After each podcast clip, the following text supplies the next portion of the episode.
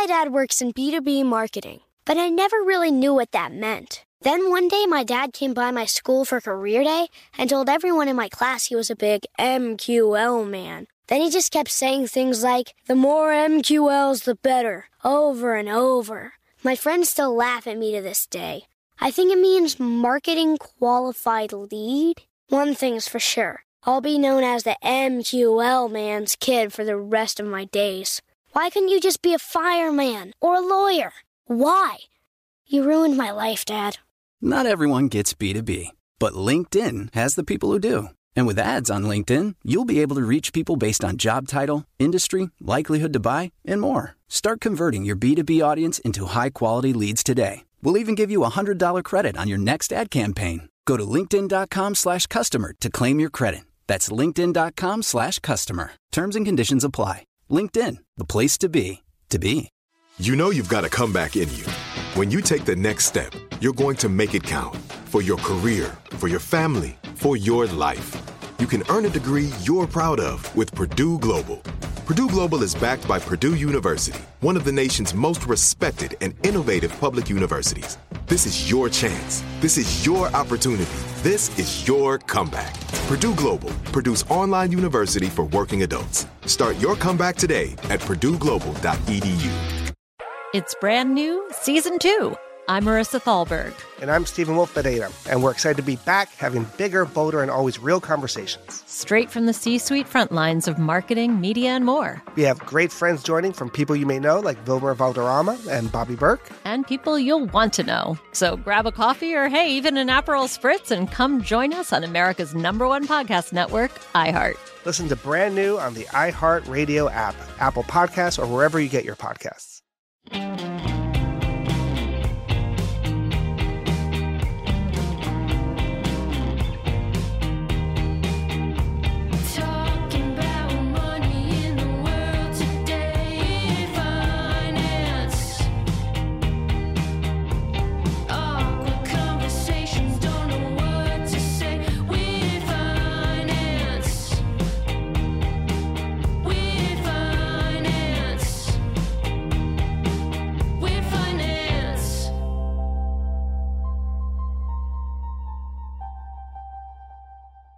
Howdy, hey, and hello there. Welcome to another episode of Weird Finance, where we try to help you feel a little less weird about money, one conversation at a time.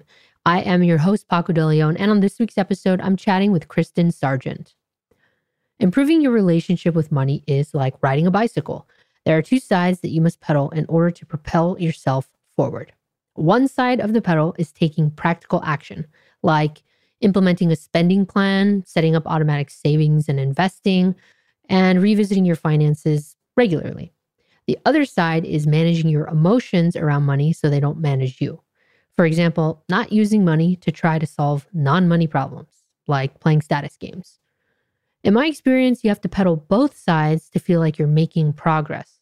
The practical side can often feel easy because there are concrete steps you can take, and the emotional side can feel nebulous. Progress is hard to measure, and sometimes it can feel utterly pointless. But I think that's just part of the process. This week, I'm talking to Kristan Sargeant, a coach and therapist with a passion for helping people identify and transmute the blocks to their potential and full self expression. She works in the tradition of her mentors and collaborators, Phil Stutz and Barry Michels. They're co authors of the New York Times bestsellers, The Tools and Coming Alive. You'll get a good taste of Kristan's action oriented, tools based approach and her emphasis on shadow work in this episode because she guides me through an exercise in real time to help me make progress in my current journey of growing my bookkeeping agency. I hope this conversation inspires you.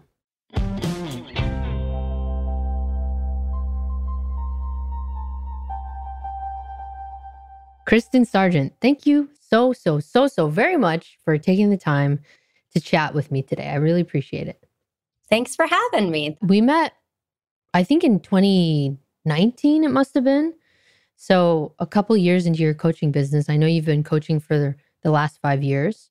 And before that, you were a psychotherapist, which that definitely made me way more open, honestly, to working with you because you had this therapy background and coaching. I feel like still can, there's a lot of bad actors, I'll say, in the industry. And I feel like it's, you know, you really have to vet and you really have to understand, you know, what you're trying to get out of it. So I was a little bit skeptical, but when I found out you were a psychotherapist, I was like, okay, cool. She she definitely has experience working one-on-one with people. But I would love it if you would share with the audience, why did you decide to go from psychotherapy into coaching? Yeah, absolutely. So, you know, I would say what I do is actually a hybrid of psychotherapy and coaching. So I now do it kind of under the shingle or whatever umbrella of coaching, but I'm trained and more of my, you know, professional background is in psychotherapy. But the reason I shifted away from psychotherapy is that a lot of traditional talk therapy is about, you know, the past and really circling around and hovering around what happened in the past as if there's like this implicit assumption, unspoken assumption that if we can understand why we are how we are, we're going to change. Now, understanding that, that's insight in my vocabulary. Insight is like half the game. I don't know what percentage of it is, but insight matters, you know, but it doesn't change you unless you marry insight to action and applying insight in the here and now in the present tense, you're not going to change. And I feel like there are some modalities like psychotherapeutic modalities that have more of a, you know, action oriented focus. But the way I was trained and kind of a very progressive Jungian background, there wasn't a lot of that. Let's apply this so that new outcomes can be achieved. And I really believe that humans are capable of creating change. And so I was interested in that and coaching was kind of the avenue. Interestingly, ironically, I did end up, you know, running into and becoming mentored by two really brilliant psychotherapists. If I had met them earlier, maybe I would have stayed on the psychotherapy path because they're very results focused and action oriented. Yeah, there, I can't tell you the amount of times that me and Jen have been like at a dinner party or eh, somewhere and somebody brings up coaching or we're talking about therapy, we're talking about coaching and we, you know, having worked with you, we we're very much understand like, oh yeah, therapy helped us feel our feelings. We were so afraid to even feel them in the first place, to sit with them, to name them, to look at it, to look around at it. But I think, you know, once we had that tool, that ability to to sit with their feelings, to look at it, to reflect, there was a stagnation that really only coaching has been able to kind of unlock for me. So, one of the things that I've explored with you, you're a champion of this kind of work. And since working with you, I've gotten really obsessed with it in other ways, is exploring the subconscious. So, you know, we've done shadow work together and we'll definitely dive into that. But I would love for you to kind of walk us through what is so important about caring and communing with the subconscious aspect of ourselves. Yeah, absolutely. So, you know, I think of it as the unconscious. Oh, sorry. Um, sorry about that. yeah, no, no, no. But I actually did a little bit of, you know, I use those terms interchangeably. So, for the purposes of my work, they really are interchangeable. I kind of did a little digging, and I guess for like neurobiological purposes, there's maybe a distinction in terms of the anatomy of the brain. But for the purposes of the work that I do, they're the same. They're, and the idea is the salient idea is that a lot of our emotional and mental life takes place outside of the realm of of what we're conscious of of our consciousness. So we have you know beliefs feelings thoughts ideas assumptions that are you know buried in the unconscious and and driving two really important things how we see the world literally how we perceive reality is getting driven largely by again ideas thoughts feelings assumptions beliefs that come from largely the past. So a lot of that unconscious material is primitive and it's coming from survival times like early childhood basically typically. Um, but it could even come from other generations. Some of what we believe in comes transgenerationally. So it's informing how we perceive the world it's almost like we're superimposing it onto the here and now and unless we are conscious of it. Um, but it also drives behavior and action. So a lot of how we're driven we have these unconscious motivations. And the really cool thing, like what I find endlessly interesting and fascinating about the work that I get to do, is that we can make that unconscious material conscious. And when we do that, we end up way less reactive and we have way more choices, way more options available to us. And that again, like like lights me up. I'll just throw in because it's like my favorite, one of my favorite all-time quotes. And I think it's so powerful, is the classic Carl Jung, the father of shadow works with psychiatrist quote, until you make the unconscious conscious, it will direct your life and you'll call it fate. It's like a really big statement, right? So just one more thing I'll say is some things do happen randomly, right? Like there there are definitely things like that happen to us that are beyond our control, you know, that we just have to deal with in life. But there's a lot of what's happening to us that we're co-creating, we're subconsciously creating, and I'm interested in that because I want people to, you know, not have to encounter more challenge than is required in this lifetime. And we have a lot of leverage around that. That makes sense. Yeah. Yeah, absolutely. Do you have any examples of how our unconscious beliefs and ideas, how that impacts one, how we see the world, and then two, how we're how we're behaving? Like, I don't know if you have any client examples or if you specifically have any examples that you've observed with people and their ideas about money.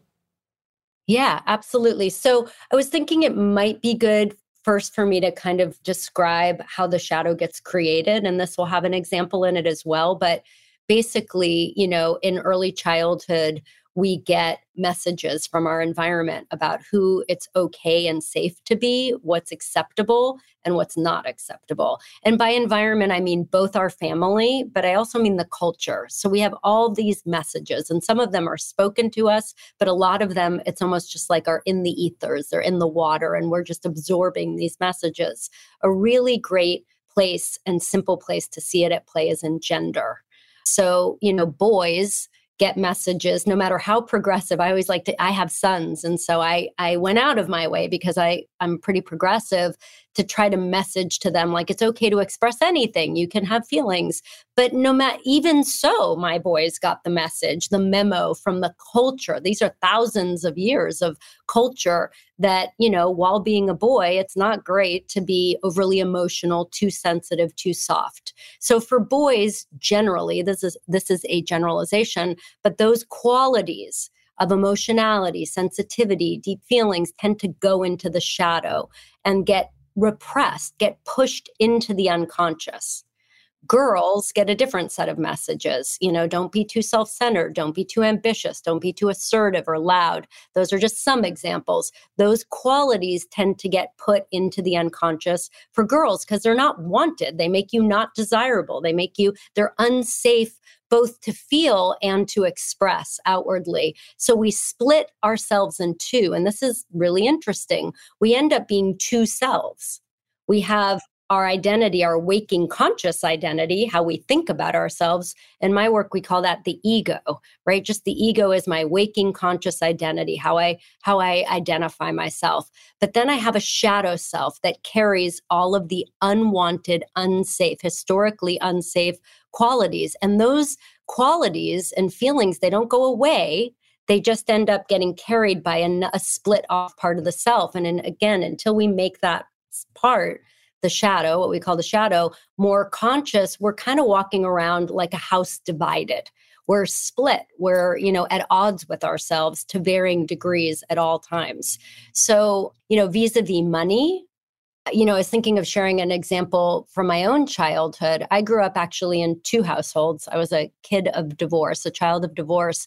But in the main household with my mom, you know, there was this messaging really like money was kind of demonized a little bit. Like people who had money were seen to be, there was judgment. It was like shallow, made you, you know, a little bit like dirty or untrustworthy. And again, I don't think that was ever told to me. But the other, the flip side of the coin was like the good people, the trustworthy people are people with dirt underneath their fingernails and like this real Protestant work ethic, like, you know, it wasn't actually Protestant, but but a real like, you know, almost austerity around money. And that's what makes you a good person. And so I was at odds with like wanting. Like wanting was was not cool. Like it was too much. It was made me feel guilty, made me feel ashamed. I remember that I would come out to LA for my summers with my dad and my dad had more means and I was allowed to pick my shampoo, which seemed like a really huge like privilege. And it was in the heyday of Neutrogena. I don't know if you remember. I mean, Neutrogena is still around, but there was like a moment when Neutrogena was the thing. And I remember getting that shampoo and actually feeling like dirty using it because I had shame around having the nice stuff. Whoa. So, as an example, like if I hadn't worked on that shadow, it could kind of affect me in different ways as an adult. One way is that it could make it really hard for me to, let's say, ask for a raise or want things, like just want, like receive abundance. Or if, let's say, I did become an adult who could make money, it might make it hard for me to hold on to it because I'm ambivalent. Part of me has ambivalence about it being okay to want and receive money. That's one way a shadow, an unconscious shadow, could affect me in the here and now. But there's this other crazy phenomenon that happens with the shadow that I've kind of alluded to, which is that when the shadow is unconscious, it also can cause you to act out. So, like the shadow won't just remain a silent passenger your whole life. It wants attention, it wants inclusion. And when it's, you know, rejected and denied by the ego, suppressed by the ego, occasionally it takes over and leaks out. So that shadow of mine that actually wants the stuff and wants to feel like it's okay to want things and to be greedy and to want nice things might occasionally cause me to like go on a spending spree or a bender, a binge because it grabs the wheel. And we all have that occasionally. It's like a Jekyll and Hyde thing. The shadow what just can't be suppressed psychologically sustainable. It doesn't work. So occasionally it leaks out it takes over it drives and then the ego says wait wait wait wait wait that's not me. I'm this really good hardworking person who is you know lean and mean and not spoiled and so i'm going to press i'm going to push you back down. And then it's only a matter of time until that like starving for stuff shadow comes out and says i'm going to overspend i'm going to take out a you know a credit card or whatever it is. So that's that's that's kind of how that works and that jekyll and hyde thing is all over like art and literature i think people will hearing that probably be familiar we've all had that experience of like a part taking over and it being feeling you know not congruent with who we you know our persona how we think of ourselves What I'm hearing is don't try, to repress these parts of yourself. That's definitely not the move. But before I ask you for the next instruction, I do want to share that as you're talking about your upbringing and the Neutrogena shampoo, I was flooded with this insight suddenly where when I was growing up, I went to Catholic school all the years. And there was like a jump from eighth grade, right? It was K through eighth and then high school. Like K through eight, everybody kind of seemed in the same income bracket, or maybe I was just too young to know who had way more money than who than, you know, I think, yeah, could have been a, a number of factors. But I remember going to high school and seeing kids with a lot of money and being like, oh, we're not, we're for sure not like that. Like, we for sure don't have a shower that has a bench in it. And we for sure are not, you know, calling In-N-Out to cater our my 14 year old birthday party out in the front lawn. Like, this is another level.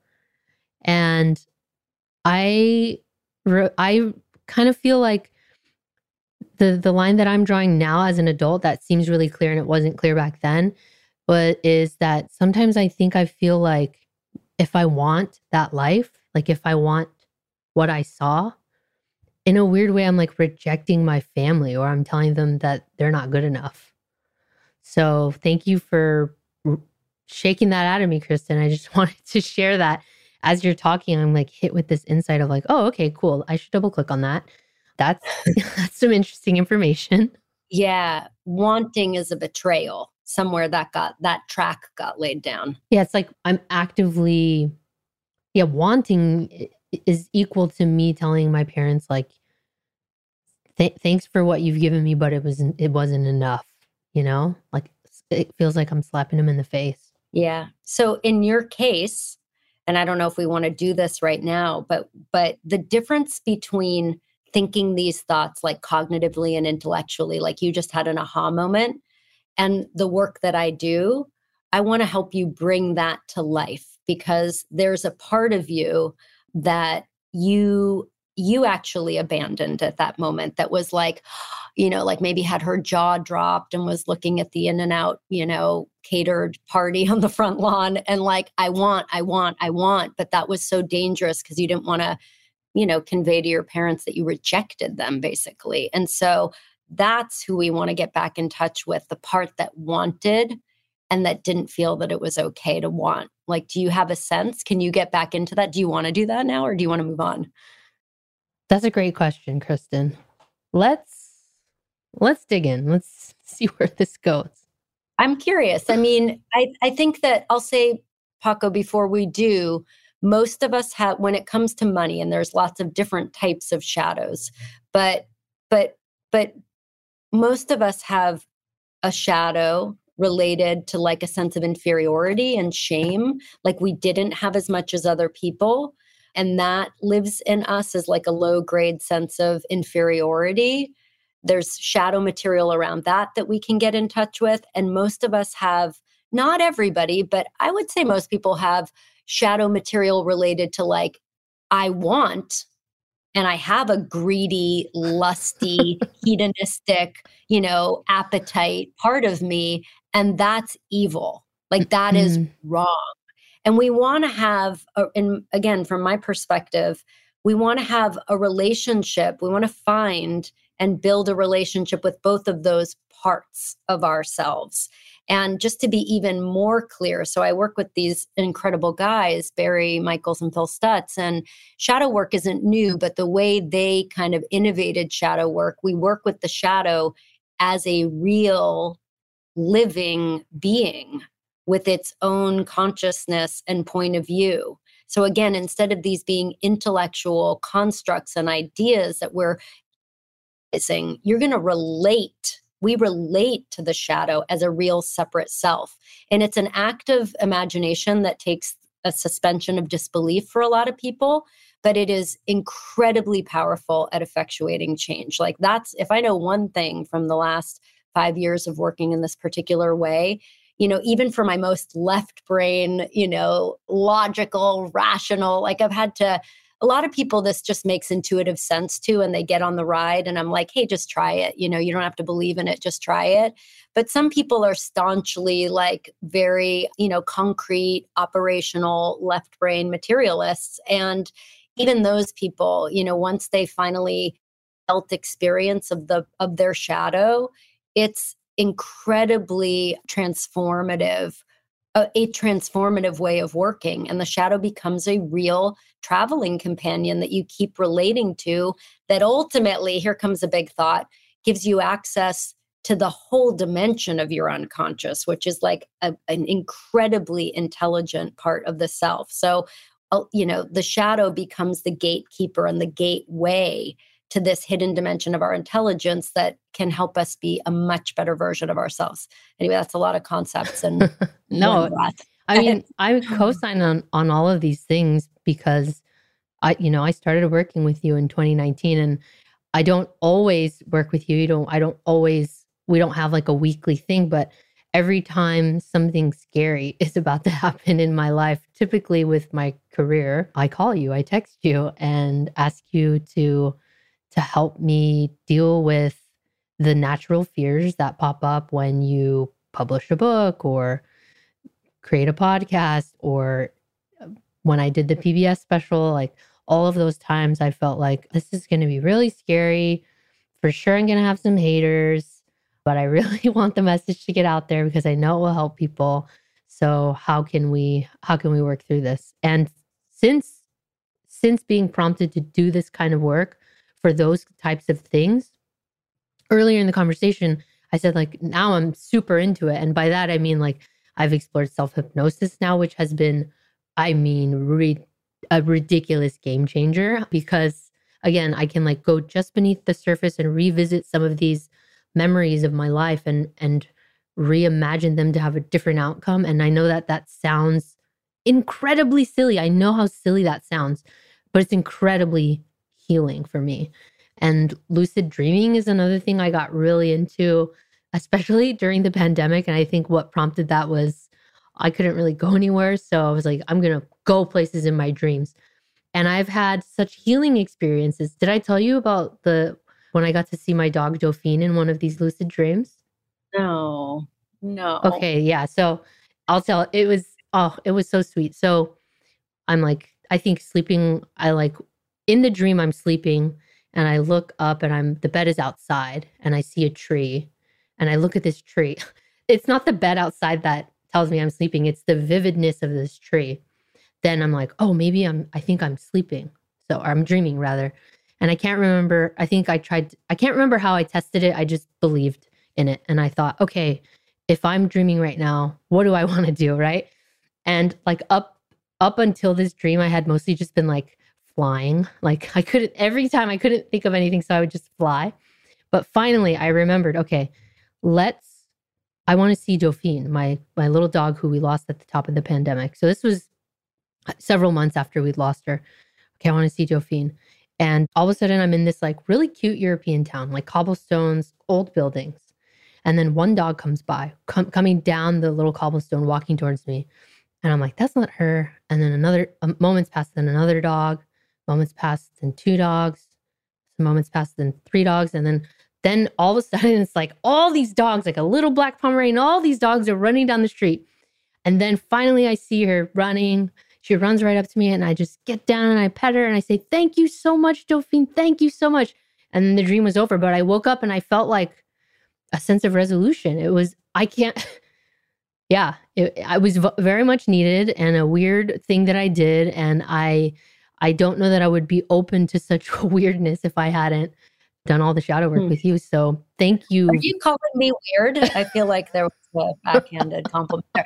No, but you know what you're pointing to, Paco, which is really true, is that consciousness is a lot more fluid and less linear than we imagine it to be. Like we have a narrative where in 2023 we're like scientific, you know, rationalists, materialists, and we have a certain understanding of consciousness that is unitary. I'm only ego, and it's very left brainy. And the truth is, you know, that that excludes the unconscious and it excludes the shadow. It happens to also exclude the shadow, but there uh, like consciousness is a lot more supple and there's actually a lot of research, very sciency research that, you know, shows and bears out that the brain does not know the difference between an imagined experience and a lived experience. And so, you know, what I do in my work is I help ta- people tap into the unconscious through active imagination and free association. And what you're doing, you know, in lucid dreaming or in hypnosis is just other, you know, gateways into this more supple part of our psyches, of our intelligence that has so much to offer. That's what's exciting to me about it. So you had these healing experiences. That's what I, you know, what I bear witness to every day is I, I would say the upside of doing this work, however you're going to do this work. And by the way, a lot of people are doing this work through substance, you know, plant plant medicine, very or ketamine, you know, like assisted journeying to again kind of shut down the ego's what they we call the default mode network.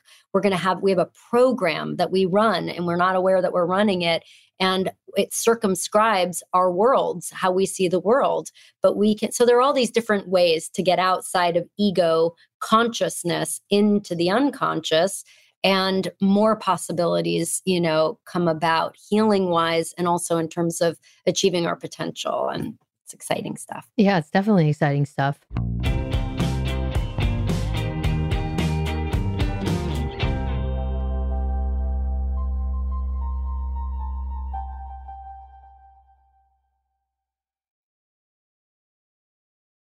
My dad works in B2B marketing, but I never really knew what that meant. Then one day, my dad came by my school for career day and told everyone in my class he was a big MQL man. Then he just kept saying things like, the more MQLs, the better, over and over. My friends still laugh at me to this day. I think it means marketing qualified lead. One thing's for sure. I'll be known as the MQL man's kid for the rest of my days. Why couldn't you just be a fireman or a lawyer? Why? You ruined my life, Dad.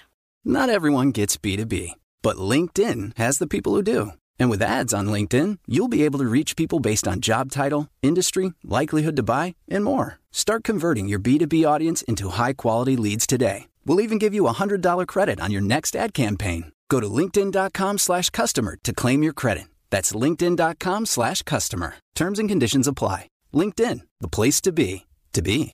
Trinity School of Natural Health can help you be part of the fast growing health and wellness industry.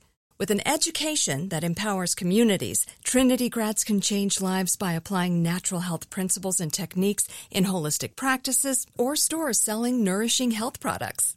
Offering 19 online programs that fit your busy schedule, you'll get training to help turn your passion into a career. Enroll today at trinityschool.org. That's trinityschool.org. The Therapy for Black Girls podcast is an NAACP and Webby Award winning podcast dedicated to all things mental health, personal development, and all of the small decisions we can make to become the best possible versions of ourselves. Here, we have the conversations that help Black women decipher how their past inform who they are today and use that information to decide who they want to be moving forward. We chat about things like how to establish routines that center self care, what burnout looks and feels like, and defining what aspects of our lives are making us happy and what parts are holding us back. I'm your host, Dr. Joy Harden Bradford, a licensed psychologist in Atlanta, Georgia, and I can't wait for you to join the conversation every Wednesday. Listen to the Therapy for Black Girls podcast on the iHeartRadio app, Apple Podcasts, or wherever you get your podcasts. Take good care, and we'll see you there.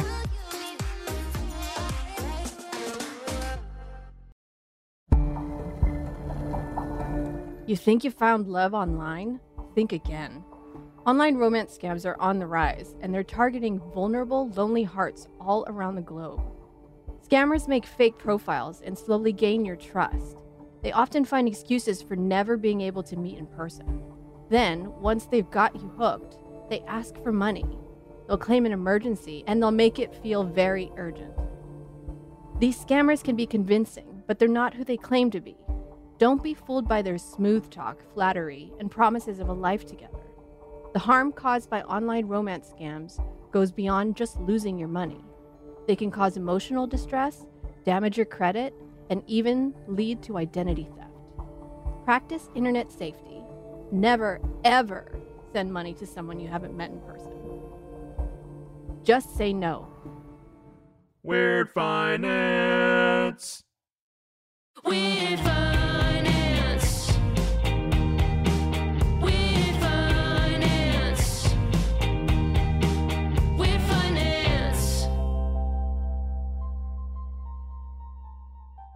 maybe we should get back into talking a little bit about money and the shadow. So, when I think about money and negative emotions, like the, you know, the main players are going to be guilt and shame. Um, can you talk about those feelings and how that relates to our shadow? And what would you, how would you approach a client who is coming to you and they they want to stop feeling shameful or guilty about maybe they want to stop feeling shameful about their student loan debt. How about that as an example? You know, so so again, it would be. I think we should do. I don't want to leave people hanging either. The cliffhanger of Okay. what, what's going to happen with Paco and her shadow. But it's it is the answer to this question. So I'm going to root around with people for kind of early impressions that they got related to money, and I'm going to do that by asking a lot of questions. And there's going to be you know, again, kind of what we touched on earlier, probably something either around shame or something around guilt that got messaged. And, you know, the kind of, anyway, I don't even want to keep talking about it. I just want to do it with Okay, you. let's do It'll it. be way more, yeah, way more accessible for people to, you know, get to experience it. And and I happen to know based on some things that you told me that this would be a good shadow for you to get in touch with in terms of expanding your life specifically in the way that I know you want to expand right now. I don't know if you want to give any of that context at all, but you don't have to.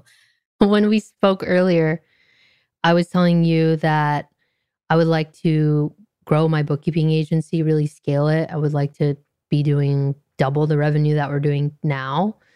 And the one thing I'm really hung up on, like the narrative I have is I don't want to blow up my life, right? Cuz I things are going well. Like I I have a nice routine going on. I like my team. Things are fine.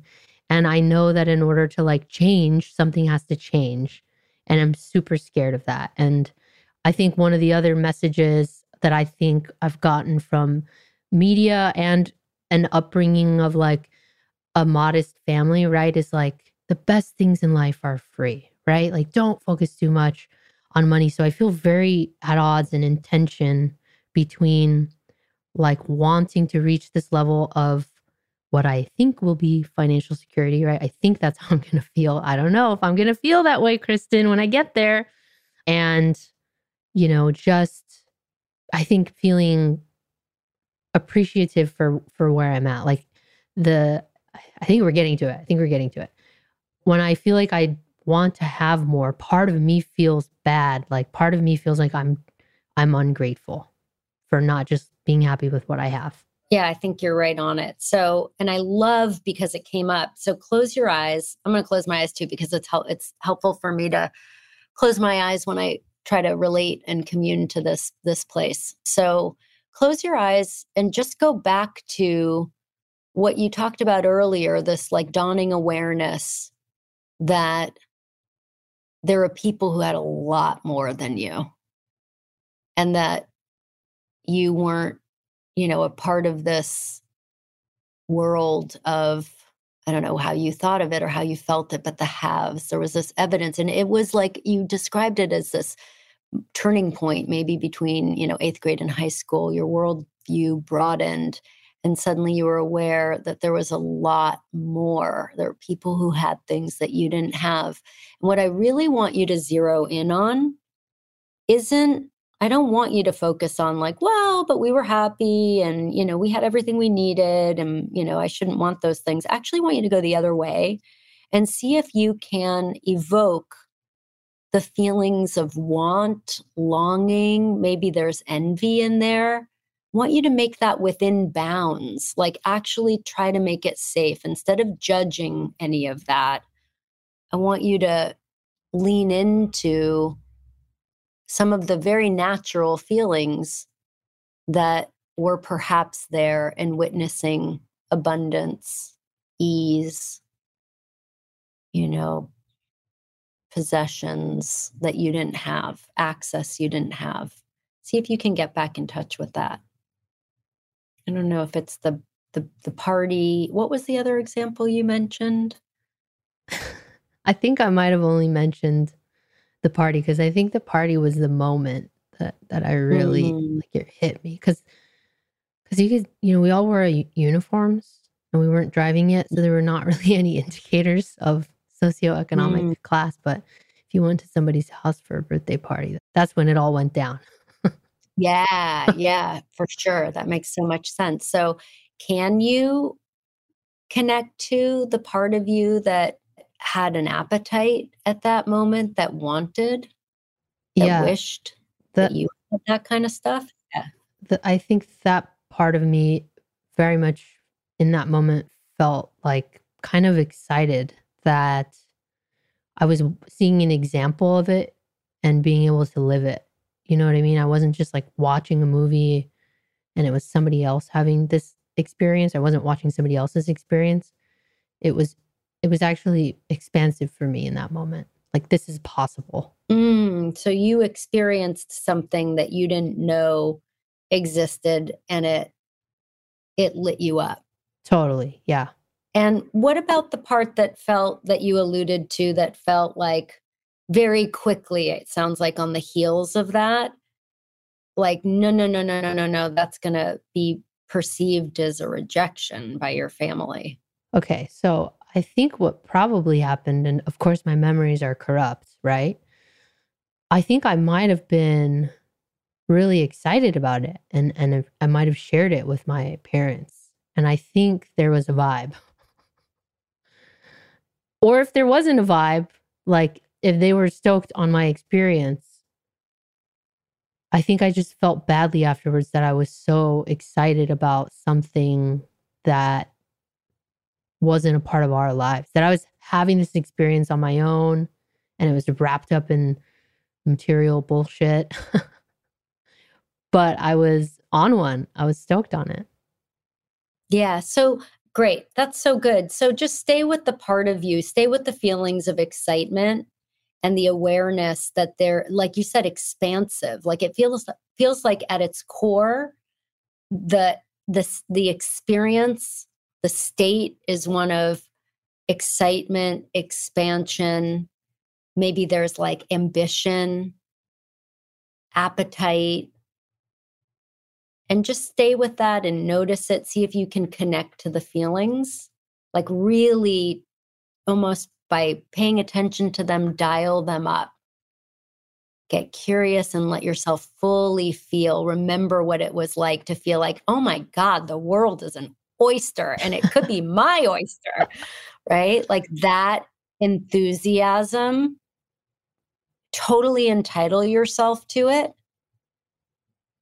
and do you feel that? Are you connected to it? I do. I feel young again, Kristan. Okay, good. I want you to take all that bright, shiny, youthful, optimistic, you know, totally excited over the top energy. I want you to imagine that you can push it out side of you. And I want you to just give it a face and figure. I want you to see what that part, the embodiment of that part of you, it might look like something like you, it might not look anything like you. See if you can see it as a separate being that is the carrier of all that incredible brightness. Okay. and whatever comes is right because this is the unconscious right. and Dauphine is here with us. Right, right. Okay. So what do you see? I see like a a version of myself.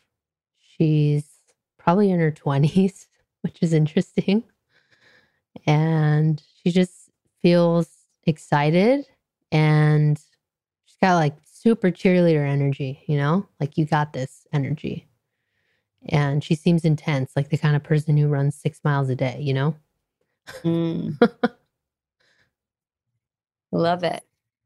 Anything, just stay with her for one more moment. So, what you're really doing is now you're giving this part of you the dignity of a of a self like Yeah. she's actually real hmm she got lost along the way she you know got tamped down because of all kinds of things the world feeds us. That enthusiasm that intensity that vibrance she sounds so alive so motivated.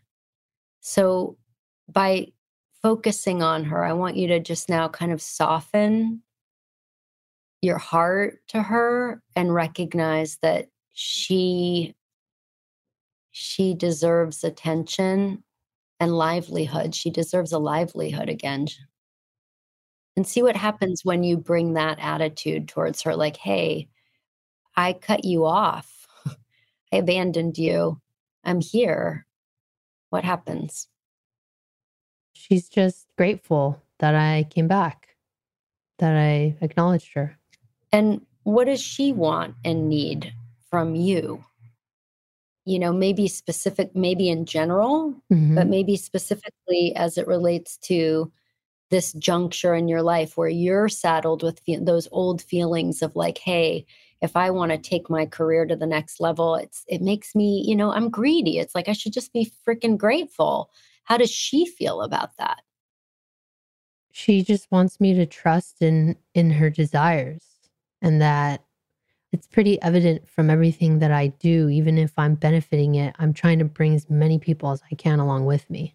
Hmm.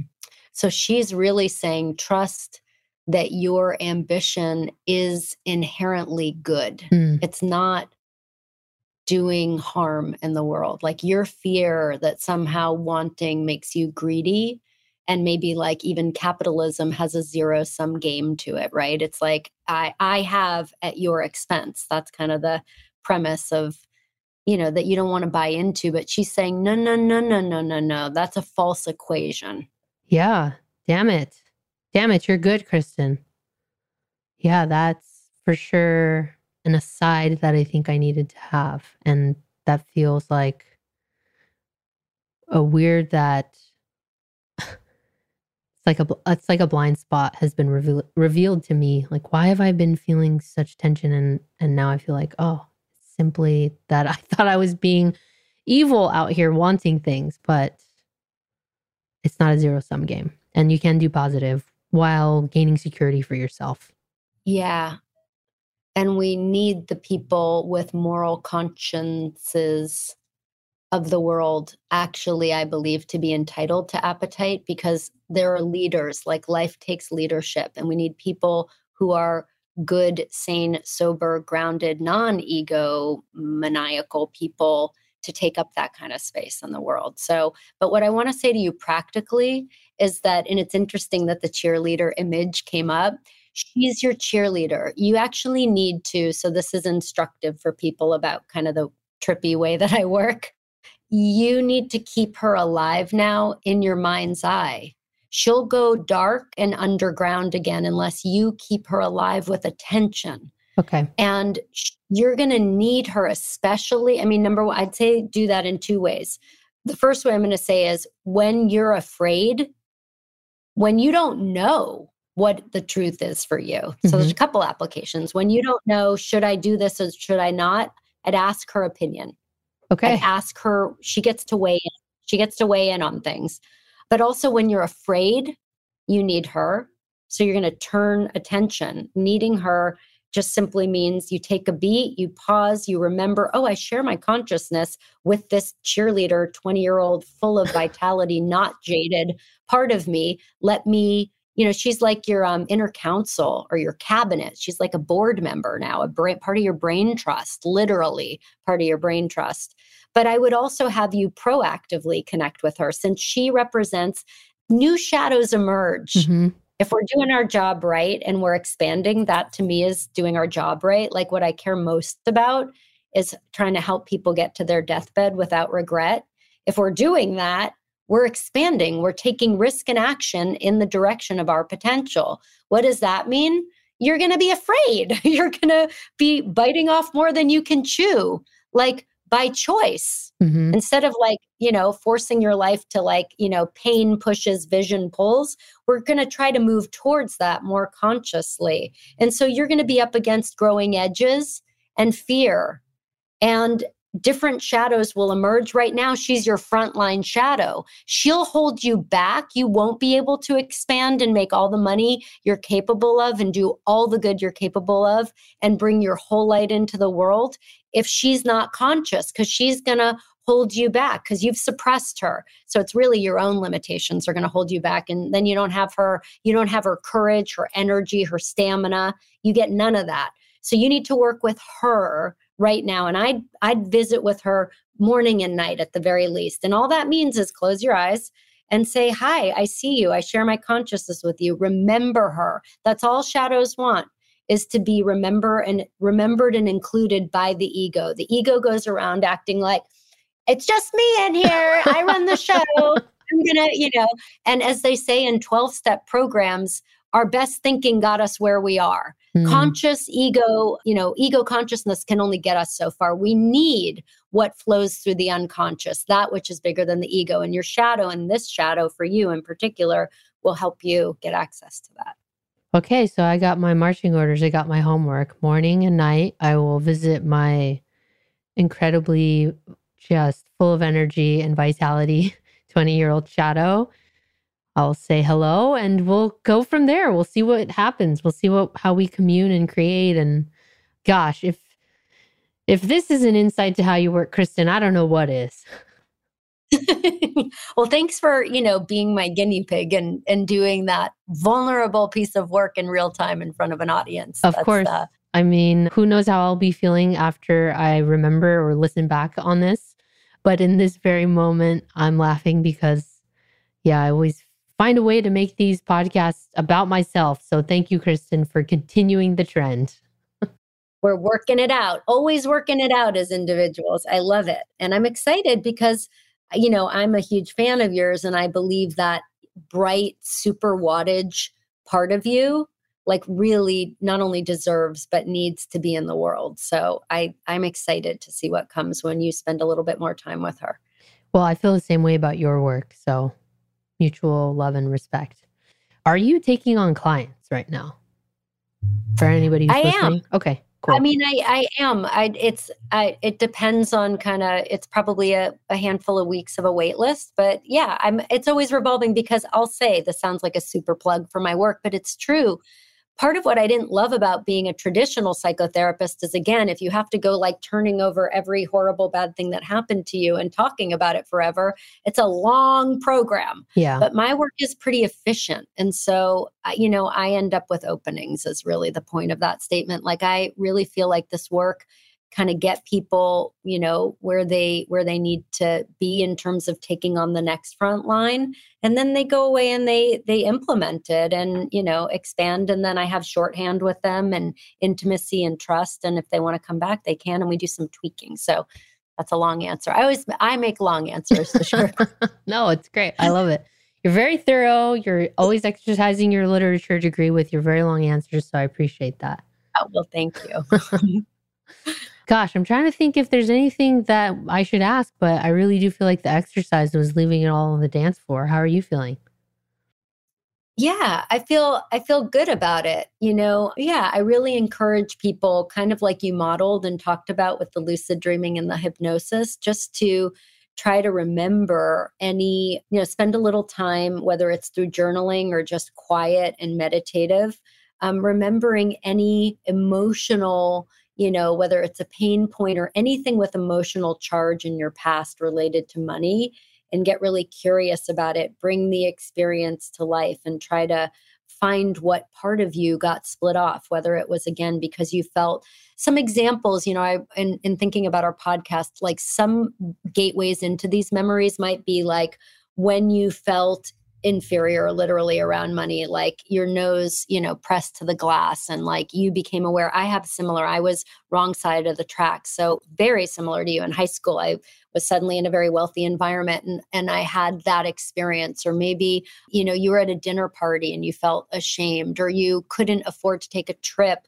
that other people could take. You know go into experiences bring up the feelings and then just like I did with Paco push those feelings out and get curious about what that shadow figure that carries the guilt and the shame and it could be anyway, this is getting a little bit theoretical and abstract, but yeah, I, I, encourage people to play around with it.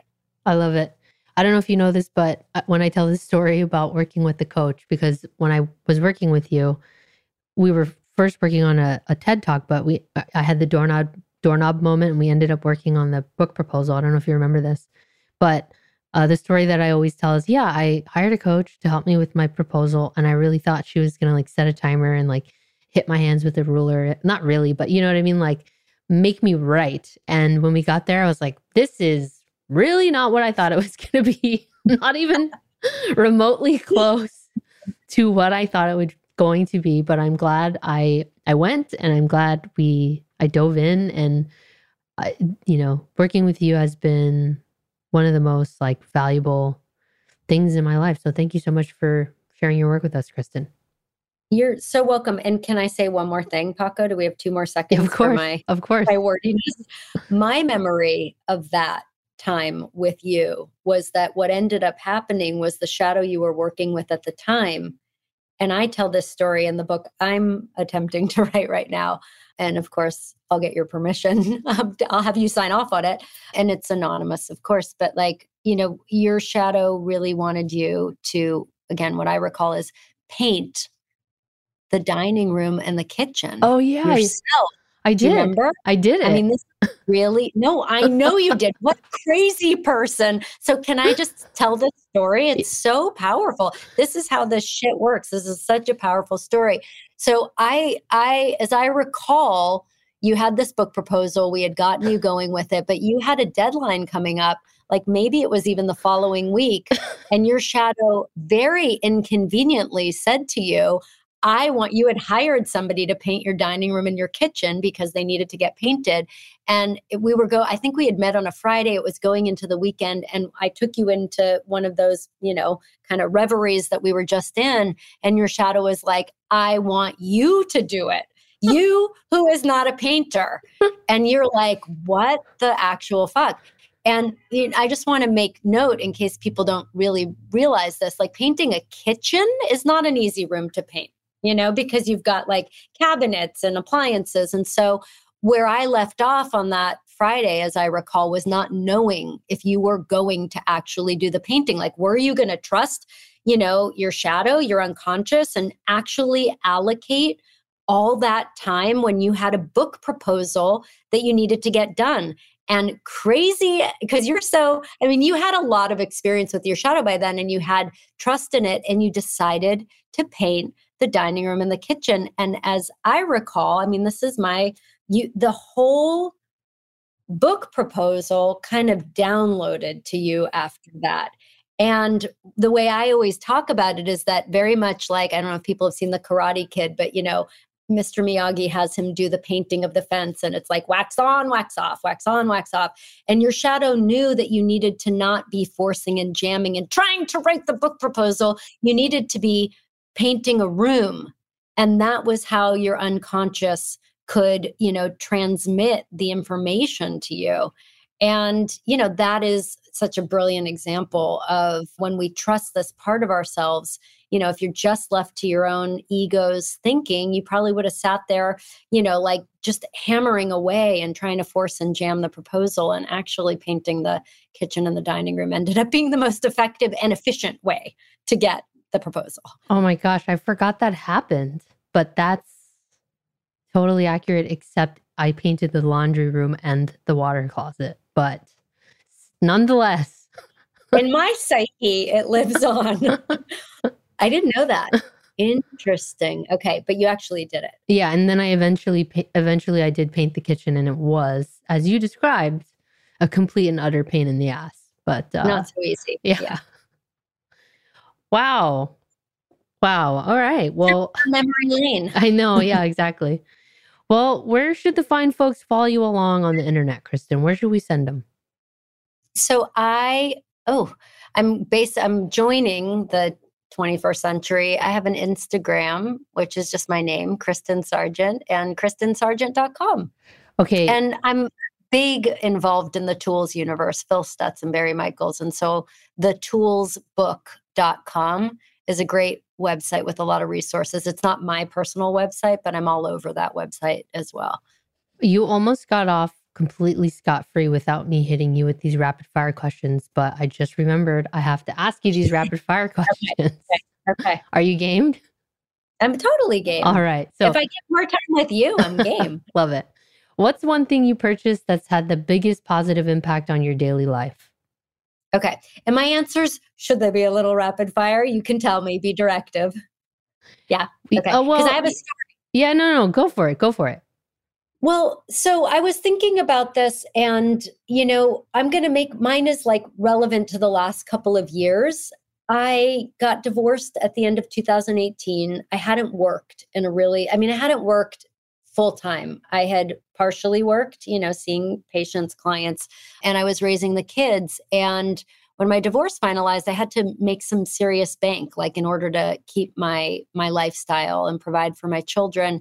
And I didn't know what I was capable of. I was scared. I had a lot of shadow going on at that time. And in my case, I had projected a lot of, you know, earning power, like power onto my ex-husband. And and one of the things that he always did in our kind of, you know, split division of labor setup that we evolved was he negotiated the leases of the cars. And so one of my best purchases, I had to lease my first car um, I don't remember when it was. And the first time I did it, I kind of went, I was, I, I went small. Like I was scared and I hadn't, I mean, like the whole thing of going into the dealership and then the choice. But my last car, which I'm about to re up my lease, I got a really a car that I love. And the reason it matters is like it's big and it's heavy and it's German and it's electric and it's like, and I, and it's a spend. And it was really my shadow that helped me discern whether that was, you know, where that was coming from. Like, was it a risk worth taking? Was it meaningful? Was it an overspend? That's how I use my shadow, work with my shadow, partner with my shadow. And it it ended up being such an important purchase for me because, you know, you in LA, you spend a lot of time in your car. And it's a constant reminder of my capacity and the power that I have to like effectuate grow a garden in my life. And i i needed that you know i had again outsourced a lot of that to the various men in my life and that one has served me really well. And again you could look at it as like it's a car it's material shallow but it does a lot for me in terms of what i remember about myself when i get into that car and how i feel about who i am. So I don't know why I was expecting you to answer in a different way, but the way that you answered is perfectly Kristan. So thank you. okay what did you think i was going to say I don't know. I that's nobody has ever answered it in that way. Nobody has. I I actually changed the phrasing of the question. Normally, I ask, "What's something that you bought that to the naked eye seems frivolous, but for you is money well spent?" And I've rephrased it to, "What's one thing you purchased that's had the biggest positive impact on your daily life?" So I don't know if the phrasing made you Hmm. answer differently, but normally people, I, people just are not that like, I guess, in, in intentional or seeing like I mean, I think the work that you do, you're constantly thinking about like, you know, grow, growing a garden, whereas other people are like, oh yeah, the automatic cat kitty litter scooper in my office. You know what I mean? Right. yeah. No, there's nothing like there's too many layers going on at all times Right. with me, which I love it. sometimes great, sometimes exhausting.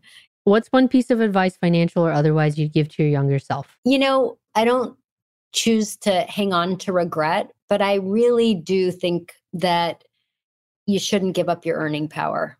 That that traditional division of labor and I was an earner before I had kids. Like I had a career that had nothing to do with being a therapist. And you know, it was all beautiful. I don't re- I really don't regret that I mean, I spent a lot of time you know, getting to be a homemaker and it was wonderful and working very part time, but I gave up. I, you know, I gave up a lot of power and my, you know, so much of like, I would say our real currency in life is the credibility and the confidence we gain by encountering our fear. And being a person who works in the world and having to put yourself out there and earn kind of forces you into facing fears in various ways, whether you're an entrepreneur or you're going to work and you have to speak up to a difficult boss or ask for a raise or whatever it is.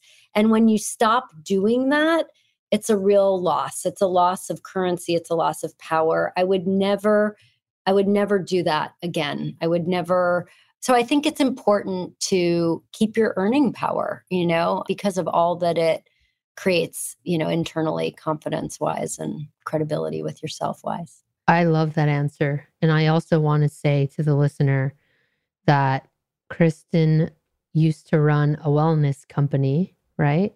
And you like grew it to have $500 million in revenue. So it wasn't a tiny thing. It wasn't a small thing that you definitely have the earning power, is what I'm trying to say. And it must have been, And then I didn't and then I really didn't, you know. yeah. for a for a stretch you know I, I gave that up and and again like i you know there was i owned a home by that point and so i could take some risks you know i had some leverage in the world based on that previous career but yeah i i don't think that's i don't think it's good for anybody when you don't make your own money in this lifetime I agree. I love that's that. my real belief Did you happen to have any financial superstitions growing up? I i don't think i did Okay, that's okay. Then let's. Uh, I'll ask the other question, which is, what's one thing that you've done that's had the greatest impact on your financial life?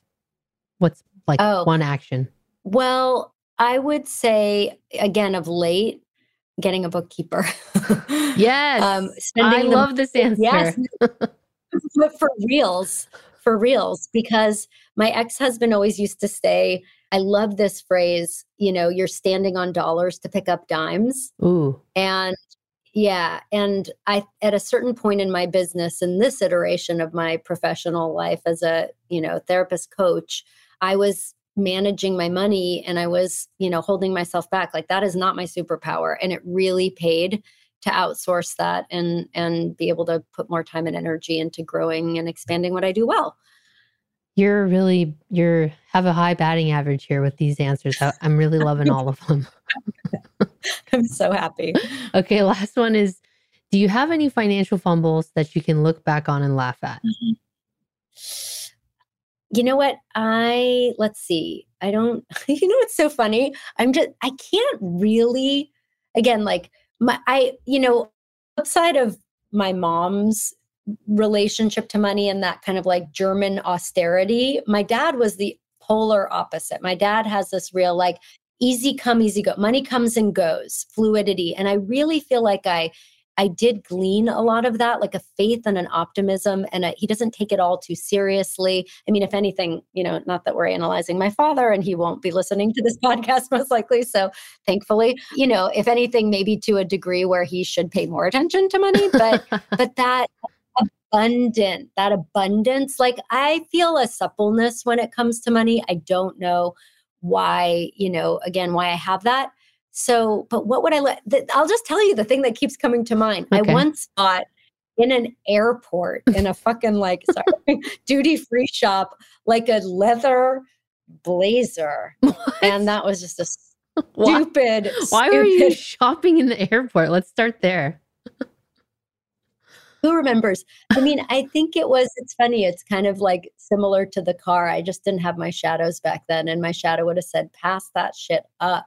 I think I was, it was in that business when I was doing the wellness business and I was traveling all over the country and the world and, you know, teaching business development. It's such a bad answer. This is where the batting average really goes down because it's not that interesting. But I spent money frivolously and it really, I don't know what I was chasing with that jacket. Anyway, that wasn't a good choice. And I, I don't have anything deeper to make of it. I like that's it. all I got. I like that it was a leather jacket at the airport. You know, sometimes your fumbles are just these one off weird purchases, you know?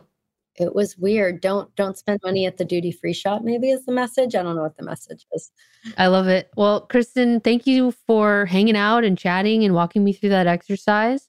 I really appreciate you taking the time to to share with our listeners what your work is all about and how you're trying to help folks. So thank you so much.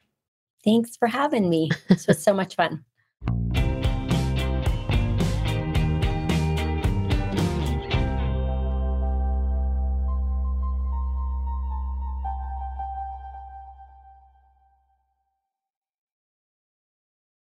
Trinity School of Natural Health can help you be part of the fast growing health and wellness industry. With an education that empowers communities, Trinity grads can change lives by applying natural health principles and techniques in holistic practices or stores selling nourishing health products. Offering 19 online programs that fit your busy schedule, you'll get training to help turn your passion into a career. Enroll today at trinityschool.org. That's trinityschool.org. The Therapy for Black Girls podcast is an NAACP and Webby Award winning podcast dedicated to all things mental health, personal development, and all of the small decisions we can make to become the best possible versions of ourselves. Here, we have the conversations that help Black women decipher how their past inform who they are today and use that information to decide who they want to be moving forward. We chat about things like how to establish routines that center self care, what burnout looks and feels like, and defining what aspects of our lives are making us happy and what parts are holding us back.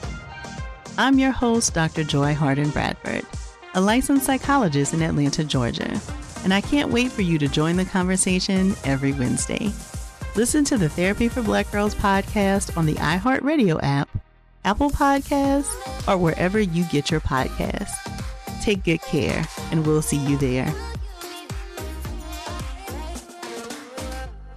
Bring a little optimism into your life with The Bright Side, a new kind of daily podcast from Hello Sunshine, hosted by me, Danielle Robay. And me, Simone Boyce. Every weekday, we're bringing you conversations about culture, the latest trends, inspiration, and so much more. Thank you for taking the light, and you're going to shine it all over the world, and it makes me really happy. I never imagined that I would get the chance to carry this honor and help be a part of this legacy. Listen to The Bright Side on America's number one podcast network, iHeart. Open your free iHeart app and search The Bright Side.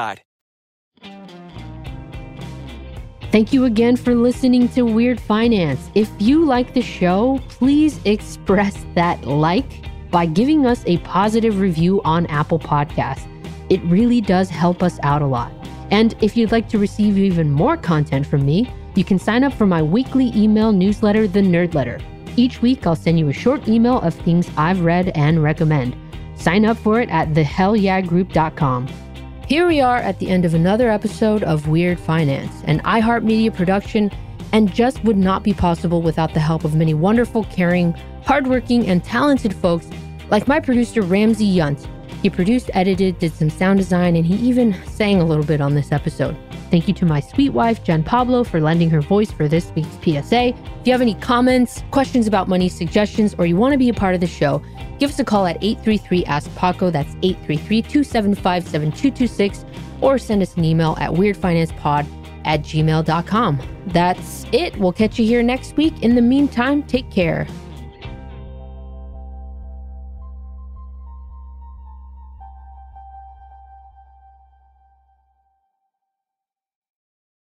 Trinity School of Natural Health can help you be part of the fast growing health and wellness industry. With an education that empowers communities, Trinity grads can change lives by applying natural health principles and techniques in holistic practices or stores selling nourishing health products. Offering 19 online programs that fit your busy schedule, you'll get training to help turn your passion into a career. Enroll today at trinityschool.org. That's trinityschool.org. It's brand new, season two. I'm Marisa Thalberg. And I'm Stephen Wolf Pereira, and we're excited to be back having bigger, bolder, and always real conversations. Straight from the C suite front lines of marketing, media, and more. We have great friends joining from people you may know, like Wilmer Valderrama and Bobby Berk. And people you'll want to know. So grab a coffee or, hey, even an Aperol Spritz and come join us on America's number one podcast network, iHeart. Listen to brand new on the iHeart Radio app, Apple Podcasts, or wherever you get your podcasts. The Therapy for Black Girls podcast is your space to explore mental health, personal development, and all the small decisions we can make to become the best possible versions of ourselves. I'm your host, Dr. Joy Harden Bradford, a licensed psychologist in Atlanta, Georgia, and I can't wait for you to join the conversation every Wednesday. Listen to the Therapy for Black Girls podcast on the iHeartRadio app, Apple Podcasts, or wherever you get your podcasts.